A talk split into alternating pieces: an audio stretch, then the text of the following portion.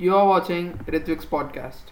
So, in this episode of my podcast, I'm going to speak about my school and college experiences and also how was my first day when I entered the school or a college. So, since my childhood, I was an introvert and actually that started at third grade, I guess.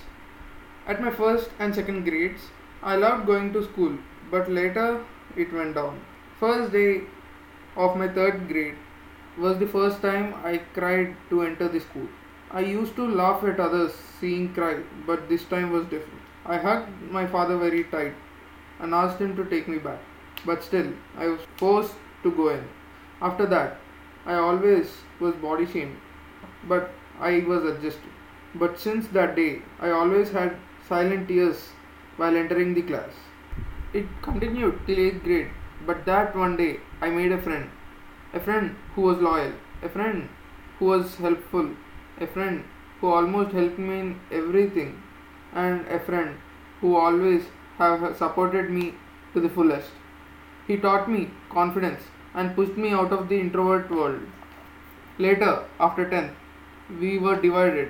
Due to him, I was able to stand in front and also make a million friends and supporters. Now, coming to my first day of my college, I didn't even get my single drop into my eye, but a huge smile on my face with high levels of confidence. But still, at the start, I was unable to make friends, but later, somehow, I managed to make friends not only from my class but also from others. In second year, I'm sitting in the same class with same friends, enjoying my life to the fullest, trying to make my life joyful. This was my podcast for today, and I hope you like this. If you ever like this podcast, then please do mind watching me again and again. So, until then, peace.